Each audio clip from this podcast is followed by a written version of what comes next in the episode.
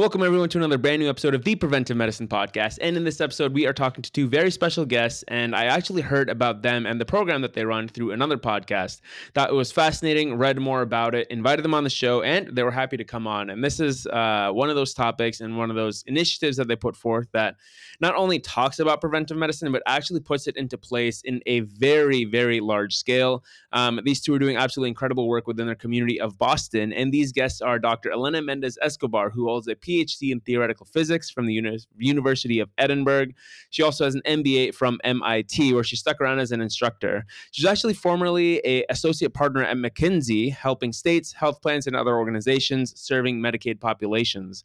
While she was there, she also co-founded their Center for Societal Benefit through Healthcare. Currently, she's the executive director of strategy and health of the Health Equity Accelerator, which is the program we're talking about today. Her partner in crime is Dr. Thea James, who is currently an emergency medicine physician who completed medical school at Georgetown University before doing her residency at the Boston City Hospital. Um, Dr. James has served in a lot of different roles and has a lot of accolades. So I'll probably be selling her pretty short in this introduction, but for the sake of time, she has deployed to numerous disaster reliefs across the globe, um, specifically in the United States, such as uh, New York after 9 11 and Hurricane Katrina in New Orleans. She's worked with partners in Haiti and Africa to implement sustainable healthcare models and as well as providing ultrasound training. She served on the uh, Health Inequities Task Force under the Mayor of Boston. And right now, she is the executive director of the Health Equity Accelerator and vice president of mission and associate chief medical officer. That's a lot to say, but I'm very excited to have these two on the podcast. So let's get straight into it. Overcoming saber-toothed tigers and woolly mammoths, we must now face a new enemy ourselves. With the rates of diseases such as heart disease, stroke, diabetes, depression, and many others ballooning, we must find a better solution to these modern epidemics. Welcome to the Preventive Medicine Podcast. We believe in building a foundation of health by means of prevention so that you can build the life you want and find fulfillment with no barriers. Hear from experts around the country on how to take your health into your hands. Take control and build a foundation of health for the life that you want to live. And now, here's your host, Raghav Sharma. Welcome, everyone, to another episode of the Preventive Medicine Podcast. And in this episode, I am talking to doctors Elena Mendez Escobar and Dr. Thea James. And you guys heard a little bit about them in the introduction. So I'm going to get straight into this episode. First question for both of you. You can answer this first whoever wants to answer this first is what are your roles within the Boston Medical College and uh, what do you do on a day to day basis? Um, yeah, so we are both co executive directors of the Health Equity Accelerator at Boston Medical Center. And we both wear many different hats. Thea is also a doctor in our emergency uh, room department. So uh, there's a lot more to it than that. But the work that we're doing together around health equity is really being a coordinated point of uh, a lot of work that we're doing throughout our whole system to transform the way we are um, providing care uh, to make it more equitable. And for us, there there's a lot of different ways BMC has done that this over the years. We are a safety net hospital. So for more than 150 years, we've been working on health equity and you know we can get into more details on, on that. Uh, but most recently our health equity accelerator what we're focusing on is inequities from the point of view of race. Um, because what we found is that despite what we thought we had been working for decades on this when we looked at our data just like everyone else our black patients our latino patients they have much worse health out- outcomes than our you know non-latino white patients. Um, so we wanted to do something to really look at what is that Black experience, that Latino experience, and understand how we need to change care so it's going to work for those patients. So yeah, do you want to add anything to that? Yeah, I mean, I, I think you, I think you basically said it all, uh, Elena. And also, you know, in this, you know, in this in this work, sort of understanding um, what are the root causes of why people don't, you know, why why things don't work as planned and um, and not being afraid to um, uncover and do whatever we have to do to find that out, um, and um, and having a more um, natural way or a faster way to actually and a greater intentionality to actually change what we see so far. And I'm talking about the data that's so highly predictable if you look at it from a demographic perspective. You already know, if even if you don't know about the topic, you know who's going to do worse. And so we have great intentionality towards that. It's not about what historically is done is identifying disparities and then identifying disparities and identifying disparities and doing nothing beyond that. Yeah, uh, both of you mentioned these statistics and kind of the disparaging um, and the very disparate results that we see in different races, specifically Hispanic and Black populations. I'm going to invite the guests, or sorry, the uh, the listeners right now. If you're listening to this when you're driving, then whenever you get done, go to the show notes, and there'll be a link in there. Um, the Health Equity Accelerator has a great page where they highlight a lot of these different stats, and it's specific to Boston, and it's Boston Medical Center, not college. Sorry, I want to correct that from before.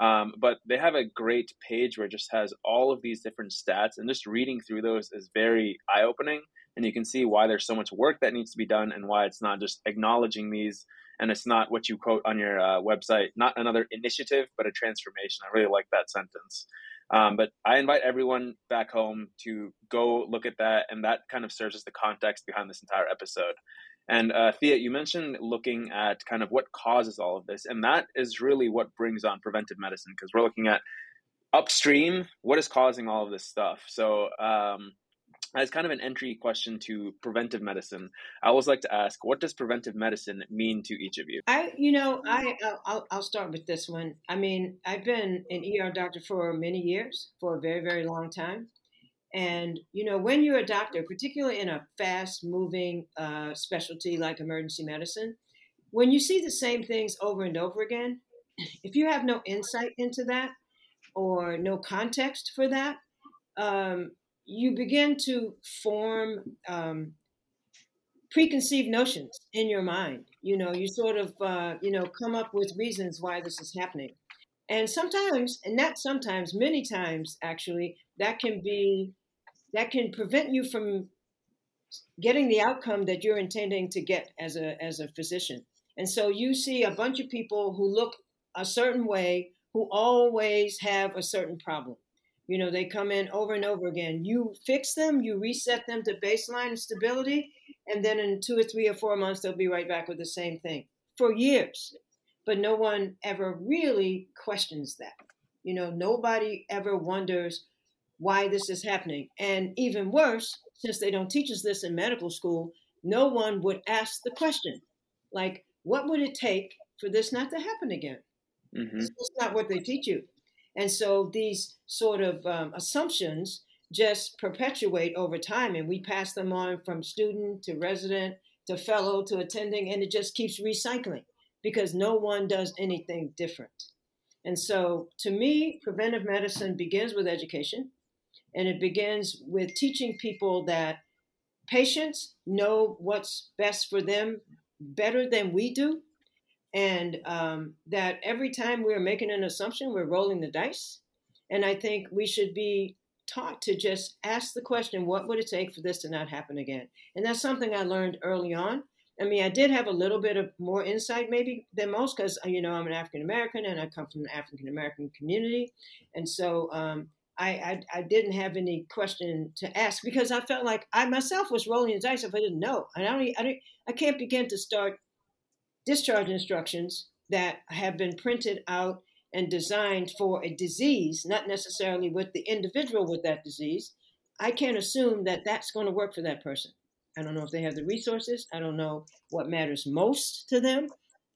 And so, um, uh, so for me, preventive medicine means, first of all, engagement with the human being you're sitting in front of to find out what it would take for this not to happen for them again and so you can recognize what the barriers are um, in front of you to prevent you from achieving you know the outcome you're trying to have. I think it starts right there. And and and the only assumption that i will make is that there are lots of structural reasons why people are are are not you know achieving uh, health in the way that they should. Any, everything from financial you know that also leads to housing food and all these other things that people often have um, gaps in yeah, I mean, I think that one of the things that we see is that there is preventative medicine very, very upstream, and that is probably all of our responsibility as a society to invest in those things. Uh, but there is also something that we're seeing that is very interesting. Um, you know, when there is a, the first sign of something that may be going wrong, uh, what do you do, and how does the health system react, and how quickly does it react? Um, we're actually seeing that a lot of the health inequities, especially among people of different races, come from from that, from delays in diagnosis or delays in mm-hmm. initiating treatment. Um, one example recently, I was really shocked to hear that there is some national research. This is not BMC data around pre-diabetes, for example.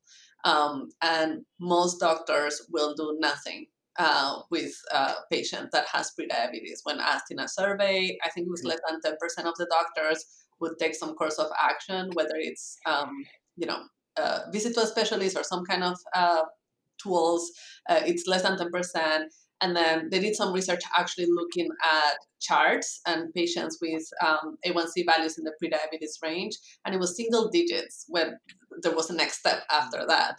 Um, and it is more likely that this happens when the patients are of a minoritized racial group. So it that is also a point of preventive medicines, right? Like when there is an early sign of something that needs to be addressed in some way, um, how quickly are we uh, mobilizing to support that, that patient and giving them a chance to make their own choices about their health, asking, as Thea was saying, you know, what do they need um, so that this prediabetes doesn't progress into diabetes, as an example. Um, so I think thinking about that and how that may look different for different people, it's it's a, an important thing that we're trying to do here every day. I like how both of you touch on kind of slightly different aspects of prevention. This is why I like talking about it so much because Thea was talking about you look way upstream what's causing these things as primary prevention. Eleanor, you're talking about like that secondary when someone has low levels of disease, how do we intervene to prevent it from getting worse? And those are two phenomenal concepts that I like to touch on a lot.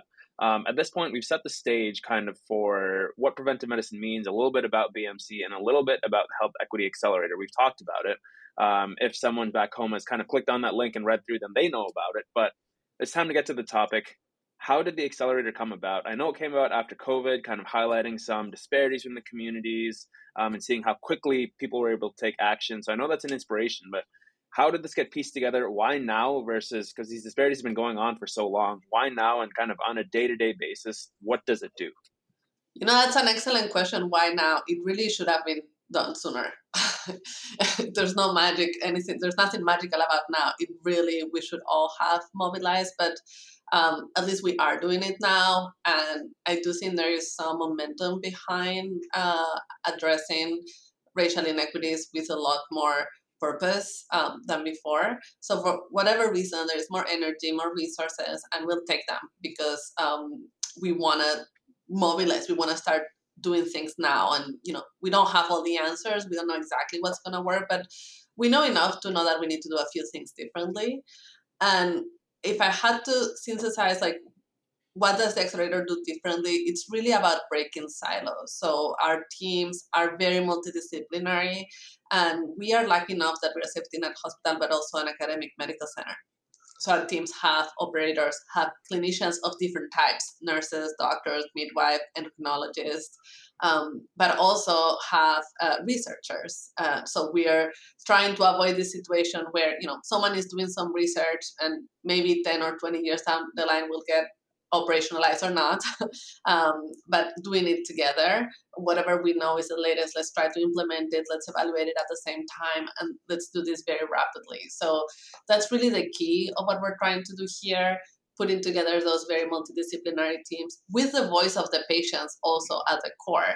Um, in our first year of the accelerator, we've engaged with more than 15,000 patients on our equity projects because we're constantly doing surveys, interviews, focus groups, to decide, you know, where to focus, to find out within, um, you know, a clinical area where it's pregnancy or diabetes, what matters to patients. Um, for example, in pregnancy, we um, looking at inequities of why black uh, pregnant people were having more worse outcomes we were able to link it back a big part of it to preeclampsia and black people not only having slightly higher rates of preeclampsia, but also when they do have it, much higher rates of complications and you know hem- hemorrhaging and so forth.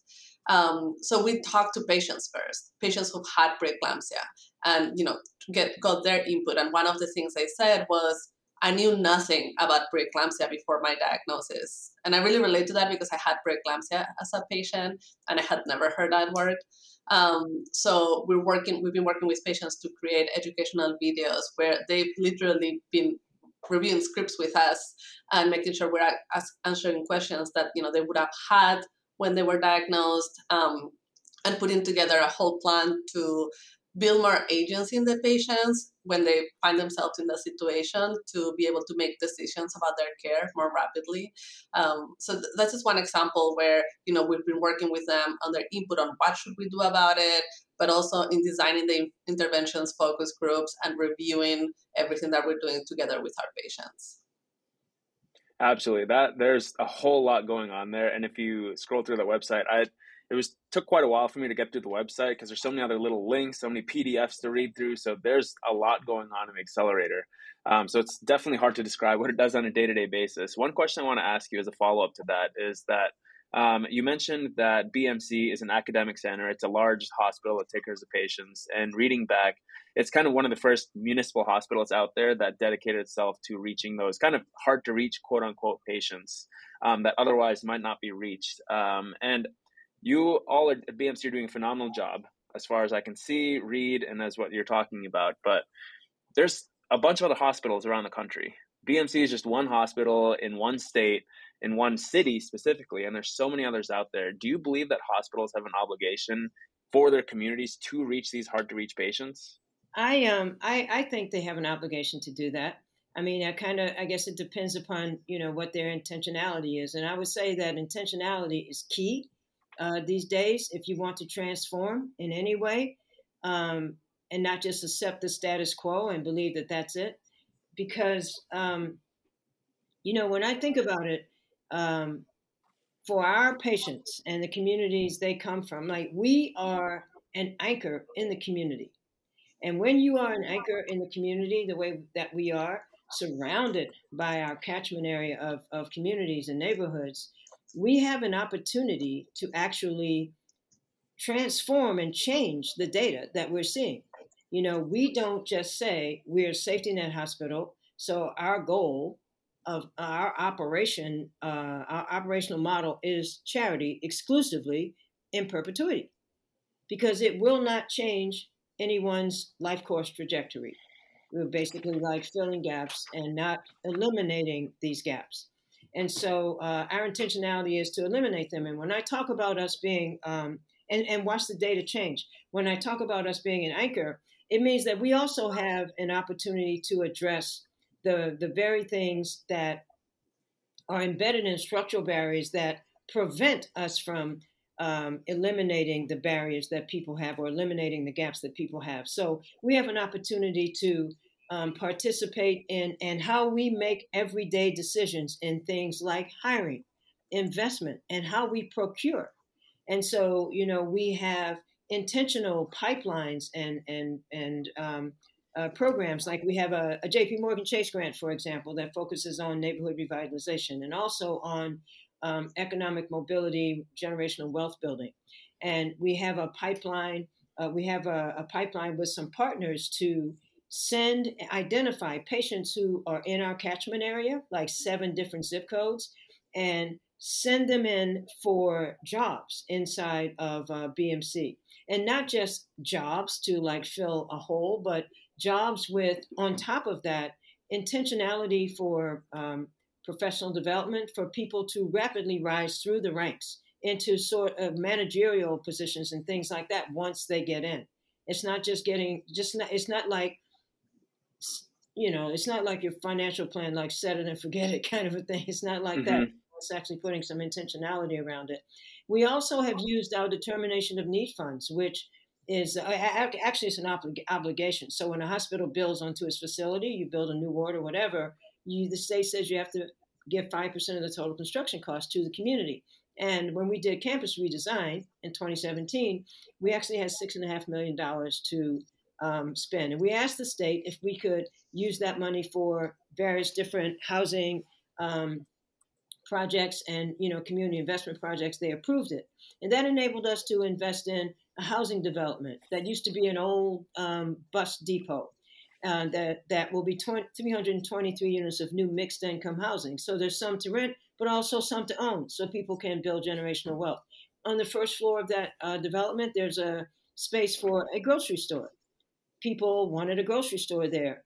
And we wanted to, again, you know, giving things an opportunity, doing things in a way that enables people to participate, for it to be inclusive, and not use the the, the particular financial models that are a lot more extractive and people have to you know borrow money at high interest rates with rapid turnaround times and things so we did what we call patient capital gave them a no interest loan and we made that loan to the company that owned the store the business was based in dc Washington D.C. But then COVID happened, and they couldn't travel here. So they said, well, I, we'll we'll identify two local operators for you, who were two black men actually, who are have lots of experience in the in the food industry. Um, one of them was actually featured in Bon Appetit this summer." And um, immediately we ask ourselves, why should they just be operators? Why can't they own that business and own that physical space? And it took us several months to convince others in that capital investment stack to change the structure of the loan. And they now own the business. It's now called Nubian Markets. And they have the option to purchase the physical space in, in three years. And so, and then on the third thing is in terms of procurement, we have something called an internal healthcare anchor network that focuses on those three things. Um, and we're part of uh, a national collaboration of 75 hospitals that, who focus on these same things, big systems like Kaiser and CommonSpirit and Trinity and those folks. And uh, we actually have intentionality to identify women and minorities as vendors who we procure from, and we keep uh, data on that every single month. We take a take a look at the data to make sure. I mean, in the first year, we went from something like two or three million dollars in in um, in uh, in those types of vendors to 28 million in just the first year. So we've we've continued to do that, and we think there are even more opportunities to do that. So um, when you talk, when you ask the question about what is our obligation to communities, um, hard to reach patients. Well, again, we're focusing on root cause, and that's why you know we invest in those uh, those three things, and they're easy to remember. You know, hiring, investment, and procurement. Yeah, um, I think as a little bit, maybe a tough follow up question. You mentioned that for the procurement part, there's a network of 70 to 75 ish hospitals that are kind of all working together in large systems. Um, for the first two, you didn't mention that. There might be, I'm, I'm, not sure of that. But it sounds like this is something that's very specific to Boston um, and then that city, because you set up all these systems of just like kind of finding things, seeing exactly where you need to kind of put investment, time, see what people to hire, where to like put resources. Is this kind of a method that can be replicated in other hospitals? Have you heard of anyone kind of looking at this program, the Health Equity Accelerator? Let's say, for example, in Chicago, where my hometown is, have any hospitals just like, can they bottle up the system, this method, and kind of implement it on their own? Or is it just so unique to Boston that it's something that's going to be difficult for others to model? Are you talking about what the, the hiring investment procurement thing I just talked about? So in general, like the health equity accelerator, kind of everything that you're talking about that's encompassing that. Elena, you want to answer that? Yeah, well, I think you know there are pieces that um, people have been doing already, and I think there are certainly other anchor networks, other models uh, from some of the examples that Thea was talking about, procurement uh, jobs um, I, I do think there's a unique piece in Massachusetts that allows us to fund some of those, which is a determination of need process that Thea was talking about. Some other states have these where somehow hospitals are asked to put aside a percent of money in Massachusetts is related to capital projects um, that then is invested in the community. Um, not every state has that, but many are starting to have things like that. And it's really important because within the current reimbursement models in healthcare, it is very difficult to invest in things that are long term. Uh, mm-hmm. All of our contracts with with payers, with the state, usually you they want to see results within a couple of years. A, a, member is not a member with a health plan for more than two, three years. So uh, for to have these types of mechanisms where states are putting money aside and saying, you know, this is to be used for long-term projects in the community and not necessarily linked to specific near-term health outcomes that is a really important enabler to do more of these things Sure. So, as a follow up question to that as well, um, you mentioned that all these kind of some of the payers involved, some of where the funding comes from, they are very data driven as far as they want to see change. They want to see where is my investment going, what kind of uh, what's the delta on this essentially. So, how can you actually put that together where the stats change? Because we've seen this these disparities for so many years. We have very deep roots to all these health inequities. They've worsened to some extent and now maybe they're getting a little bit better in some areas depending on how you look at the data. But what is that kind of time frame for how long it ch- takes for those stats to actually change? Have you kind of quantified that?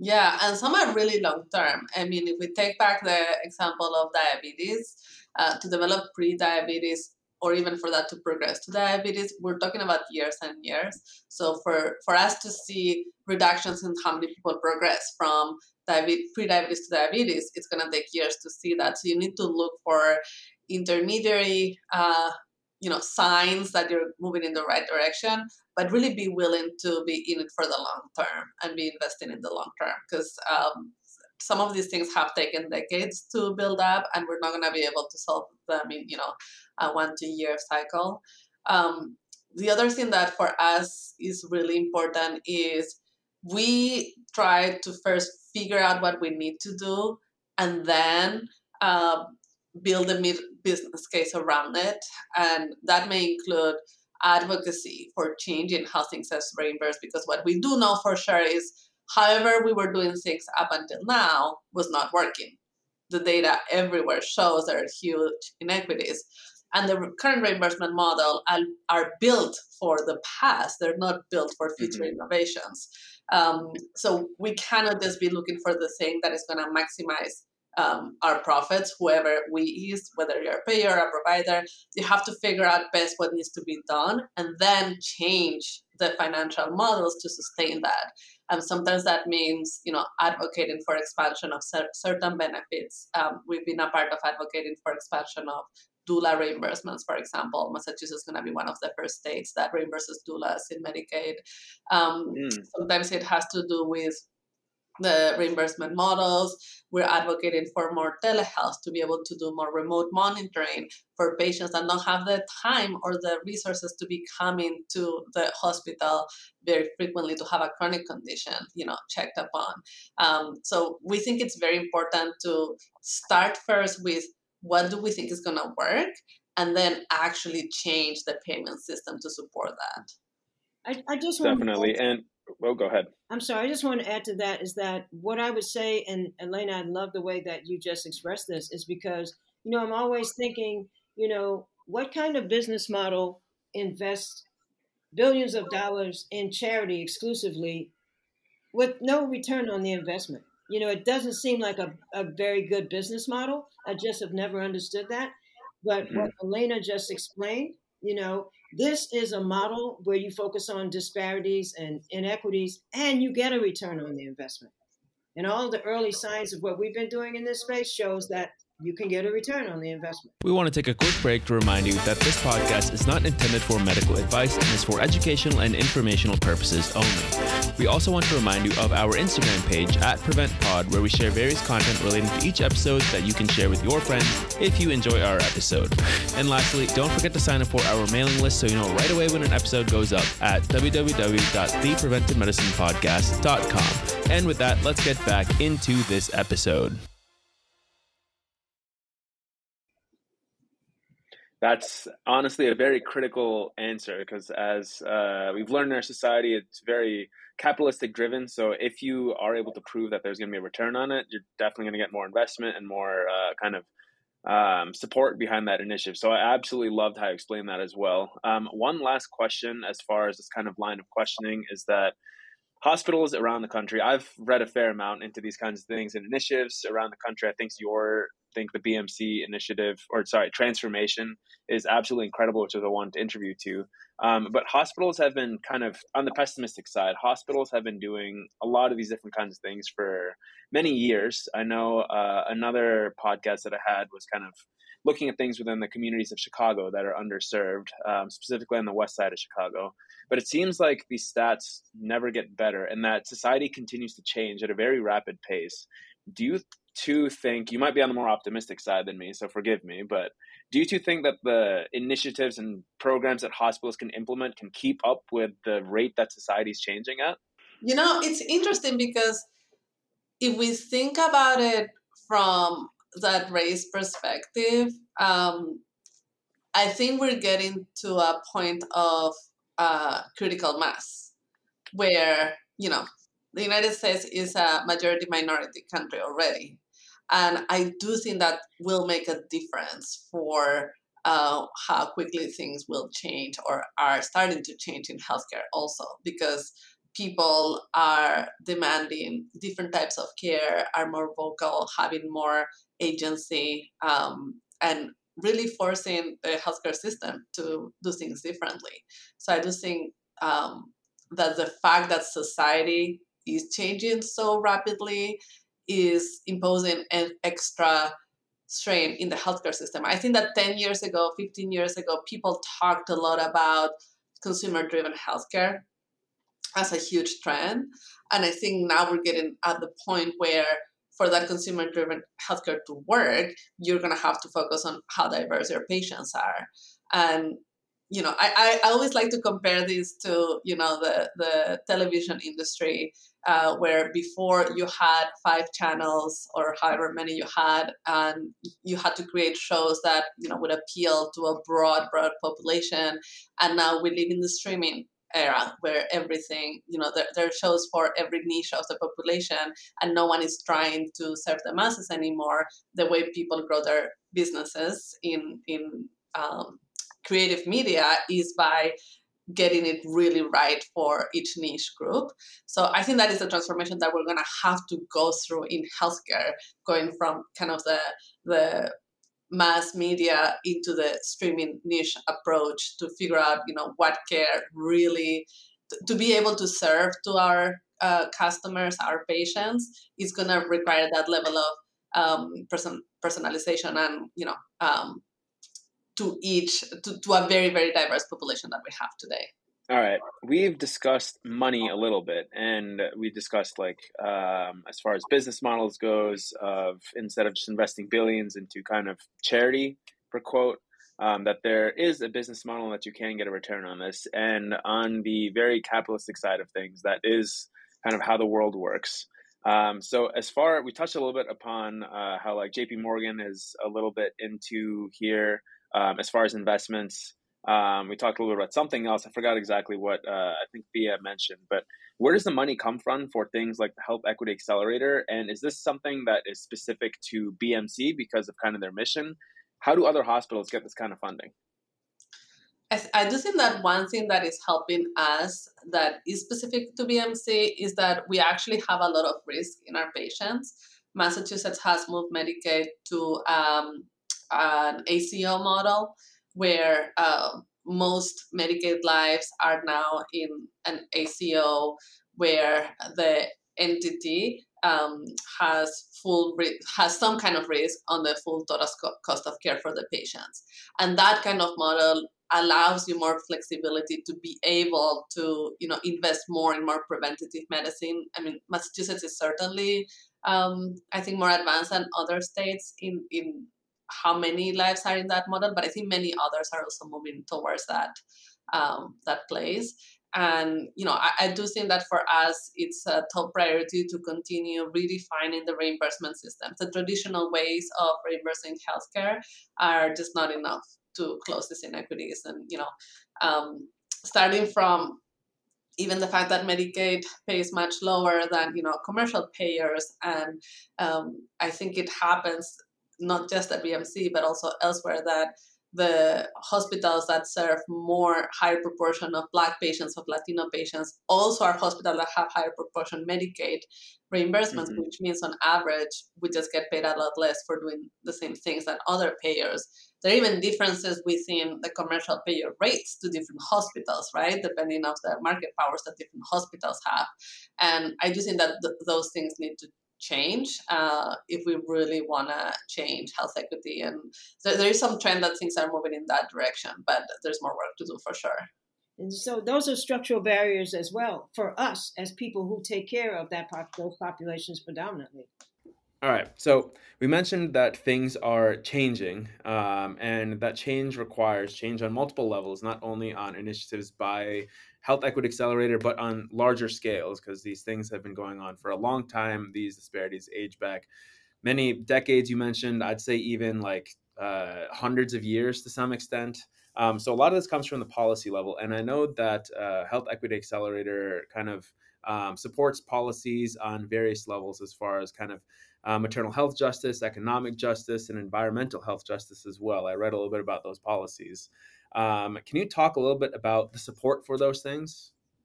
Yeah, and I really want Thea to talk about this because she was in the White House just a few weeks ago. Uh, but I think that is incredibly important, and I think we often underestimate how important it is for health systems to be part of advocacy and policy discussions.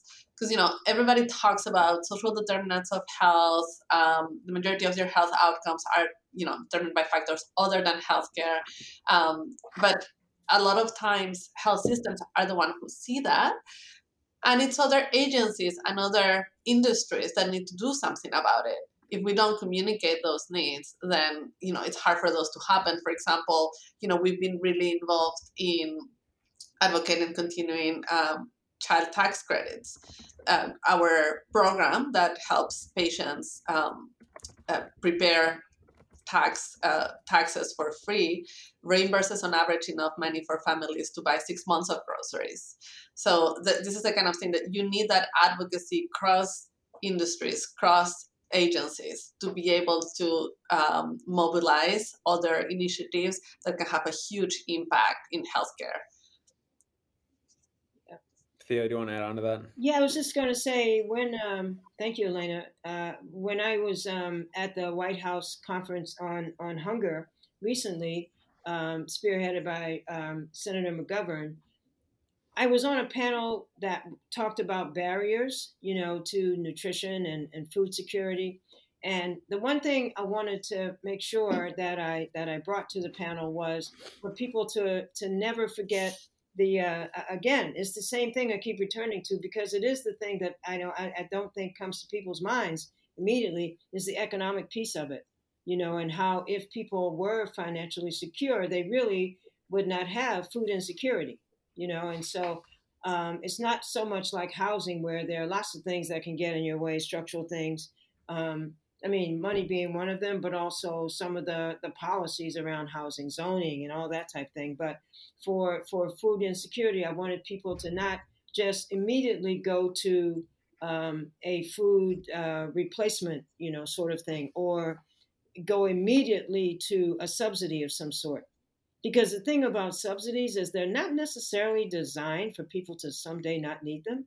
You know, they're not, you know, embedded with things that put you on a track, you know, so that you can be self self sufficient at some point. So um, that was something that was actually well received, you know, by by the people, the moderator of the panel, and the other people who have to vet your questions and answers, you know, before the event. So um, so that was just one important point that I wanted to, to, to raise and we'll continue to raise because I don't think it comes to mind uh, initially for, for, for most of us. One, uh, one quick question. Is this the kind of support of the Health Equity Accelerator specifically, or is BMC also kind of behind this? You know, the, the lines are very blurry. uh, because for us, at BMC, health equity is really everything we do. Mm-hmm. Uh, I think the idea of the health equity accelerator is putting further intentionality and that health and equity uh, lens, especially from a race perspective, across everything that we do. But we have an incredible government affairs team who um, they've been working on health I feel like almost everything they do is around health equity policies, and they've been doing this for decades. Um, so we support and sometimes bring additional insights from the work that we're doing now, the research we're doing now. Uh, but the lines are very blurry, and for us, uh, at the end of the day, we're trying to mobilize a whole system. We're not trying to be like a separate initiative. Um, so it doesn't, we, we don't, you know, pay too much attention to uh, where the line stops, if that makes sense. Definitely. And the reason that I asked that is because as physicians, we obviously want what's best for our patients. I haven't met a single physician who's like, oh, yeah, let's not get them more great food because whatever, whatever reason. So as physicians, we all advocate for our patients as much as we can, but we're all physicians within a larger health system. And it sounds like BMC does a phenomenal job of advocating for what its physicians kind of want for the patients and that level. But across the country, to my knowledge, that's not really a trend that occurs very often. So, uh, to my kind of what I would think, if more hospital systems were in line with what the physicians would want, there'd be a lot more advocacy going on. Have you kind of seen any movement on this level where more hospital systems are kind of taking this on regard, or is it just kind of the hospitals which primarily serve those who are underserved?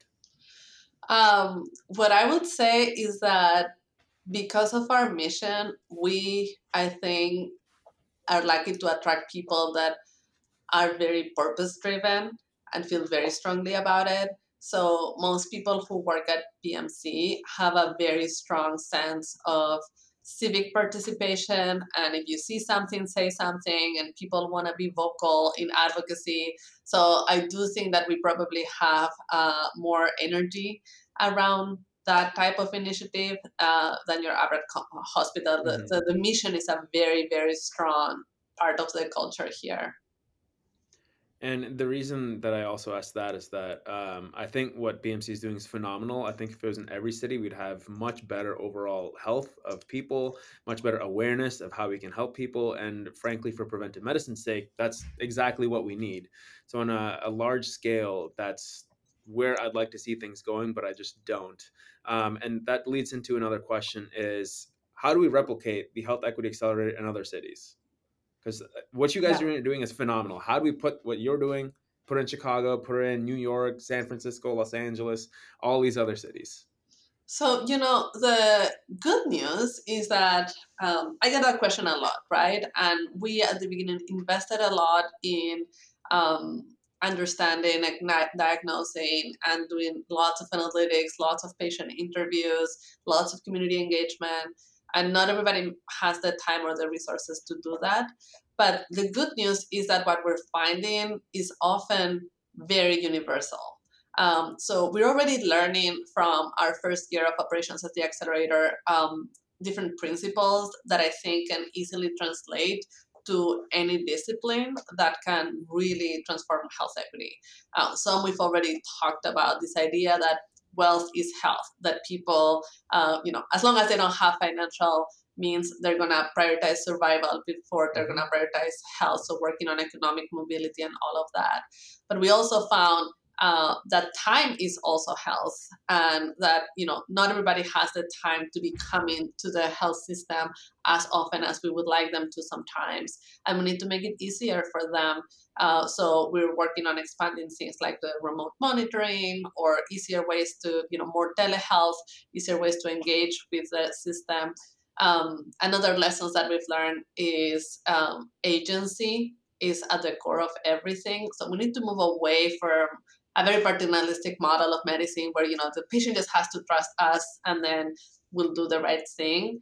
Um, we've learned that for patients to trust us we also have to trust them and give them the information and you know uh, trust that they will make the best choice for their health and empower them with more information.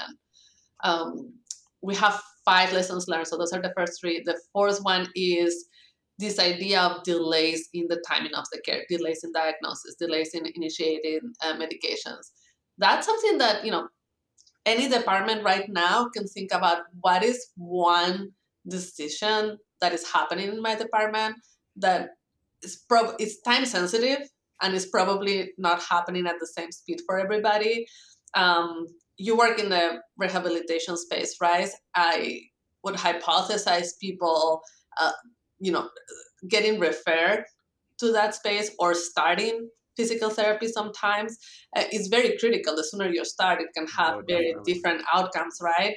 And you know, I haven't seen data on this, but I would bet big money that if you look at the data of you know how many days people take to start physical therapy after certain you know conditions, you will find that Black people and Latinos start much later, and that mm-hmm. leads them to worse outcomes. So you could focus just on that timing.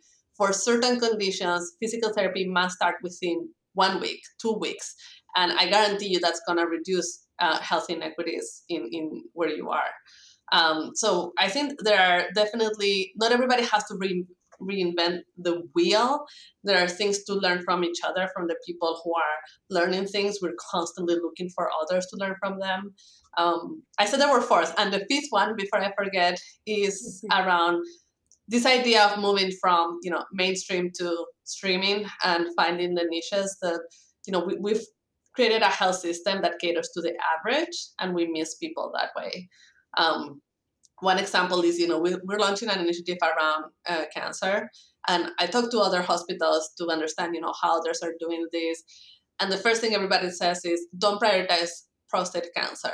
Nobody dies from that anymore. And looking into the data that's very much true for white men is the cancer with the lowest death rate but actually it's not true for black men. The mm-hmm. death rate for prostate cancer for black men is very high and it's among the cancers that have actually the highest death rates for black people. So if we're catering to the average we would miss that but because we have a high percentage of black patients we are going to prioritize prostate as, as one of our near-term priorities.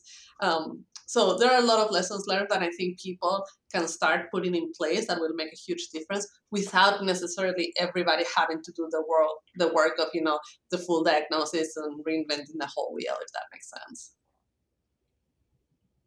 Thea, is there anything you want to add to that? No, Elena said it all. she Perfect. said it all. Definitely. Um, sure. So I, think that what you said is reinvent, reinventing the wheel. I think a lot of hospitals try to do that in their own way, and we don't learn from each other in healthcare, um, which is an absolute shame to me. I think that a lot of other industries do learn from each other, especially if you look at tech. They look at what one company's doing, like, oh, let's do that, but let's do a little bit better. But in healthcare, we all try to start from scratch.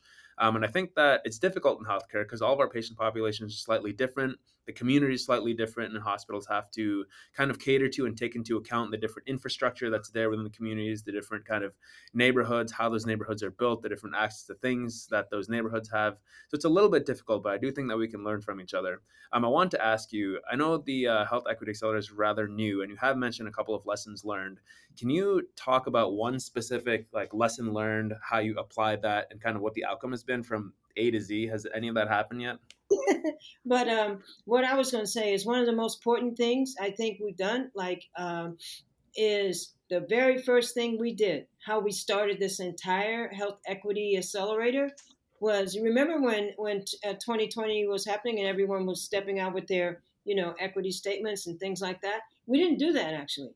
We waited for about 11 months, and the thing we did was the first thing we did was to look inside our own house that's where we started. We started looking inside our own house and we were looking at our policies, procedures, all of our data outcomes um, across the entire enterprise, everywhere research, education, clinical areas, human resources, HR, everything, and our, and our, um, our health plan.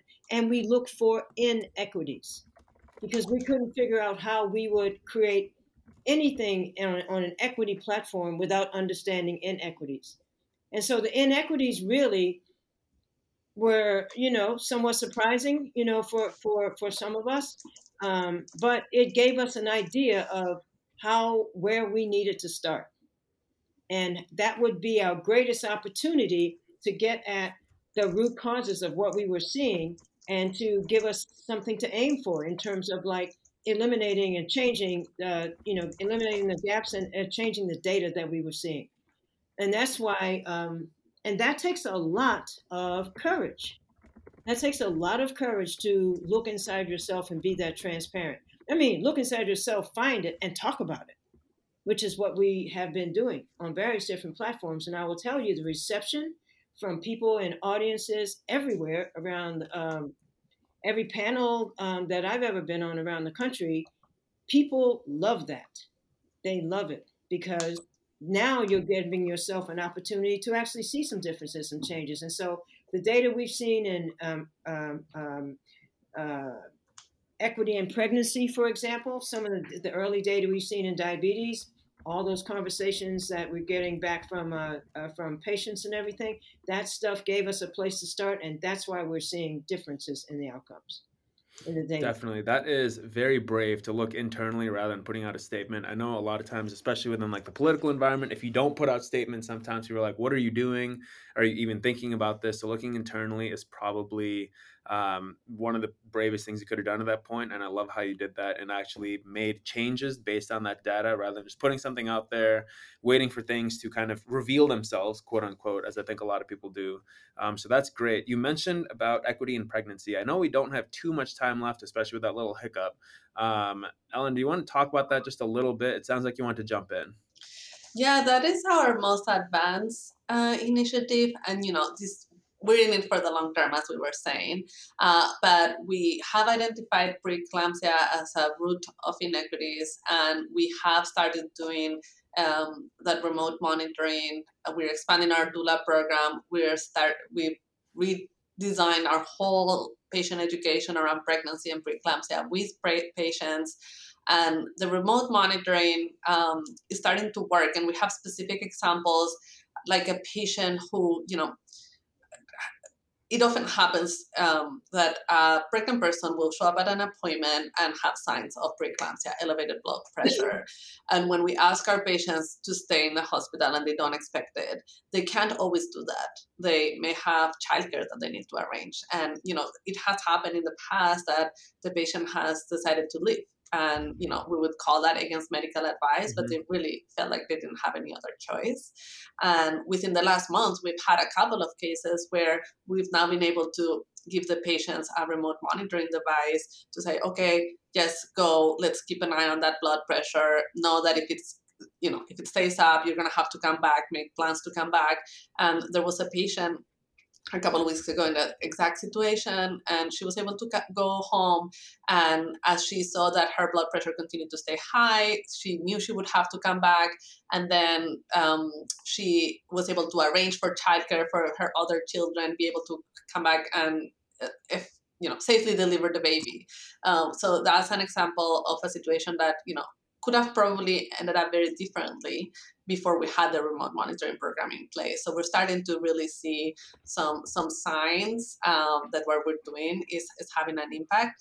Um, and we really hope that it's really the all of the interventions that we're doing together in the department. Um, and I forgot to mention there's also a lot of retraining of ourselves, of our staff. Um, and we hope that is everything together is starting to provide you know palpable different care to our pregnant patients. Definitely. I love that uh, tangible example of that. I think that's a phenomenal idea. Um, i think that'll have great results as well as you continue to collect more and i hope that there's more stuff that comes out like that because that's genius. There's a lot of times in hospital i know we had a patient recently that had to leave ama quote unquote AMA due to certain things at home. But there's nothing we can do about that. And the other thing that, um, especially within my kind of care, is that if someone does sign out AMA, there's a lot of things that they don't have access to after that, as far as because insurance won't fund anything because you're signing up against medical advice, but there's no option. And then you leave patients kind of with no good, there's no good outcome that can come from it. Um, finishing up this episode, I always like to ask uh, and leave off with one kind of practical uh, kind of tip or thing for the listeners. And this is taken in the context of someone who does not maybe have as much access to healthcare um, as they should. Um, and let's say if you are getting a cup of coffee at your local Starbucks or wherever you get your coffee, and someone comes up to you, they're from a lower socioeconomic status, um, they ask you, How do I get healthy? What do you tell them in two minutes? I'll let the doctor answer that one. Oh, I think I would ask, um, what does healthy mean to you? What does healthy mean for you? And what would it take for you to to have that? And then I would tell them the next steps because it depends upon what they say to me, what their perspective is on healthy, because it's customized for each person. And so I, I couldn't, I'd be going against everything we believe and talk about if I didn't ask him what it meant for him. And then I can help him because that's how I treat patients in the ER. I asked them what would it take for this thing they were presenting with not to happen again. And that's because the discharge instruction is written for a disease, not for that individual with that disease. So that's the way I would answer that question. Okay. Absolutely. I love that answer. I think health is very personal. I actually had uh, a little a summer where I asked a bunch of people just in a park for a YouTube series of what health means to them. I think that's a great opening question because then you can learn about the individual factors within their life and how you can talk about those. There's no blanket answer. I love that answer. Elena, do you have anything to add to that? I fully agree. I think we have to move away from the arrogance of the health system that we always assume we know what's best for for other people and what will make them healthy. And rather than you know changing or blaming each individual for their health status changing the whole system to enable everyone to achieve their maximum you know potential in life uh, in health and otherwise Definitely. That's a tall task, but it's one that both of you are tackling head on, and I applaud you for it. I hope to join you in the efforts once I become a practicing physician to whatever extent that I can be. Um, Ellen and Thea, thank you so much for your time on coming on this podcast. I hope you both enjoyed it. Thank you so much. Thank you for having Thank you for listening to this episode of the Preventive Medicine Podcast. If you enjoyed this episode and want to help us spread the message of prevention, first off, rate and review this podcast. Second off, you can find our content on our social media platforms at PreventPod. That's P R E V E N T P O D. Thank you for listening, and we'll see you in the next one.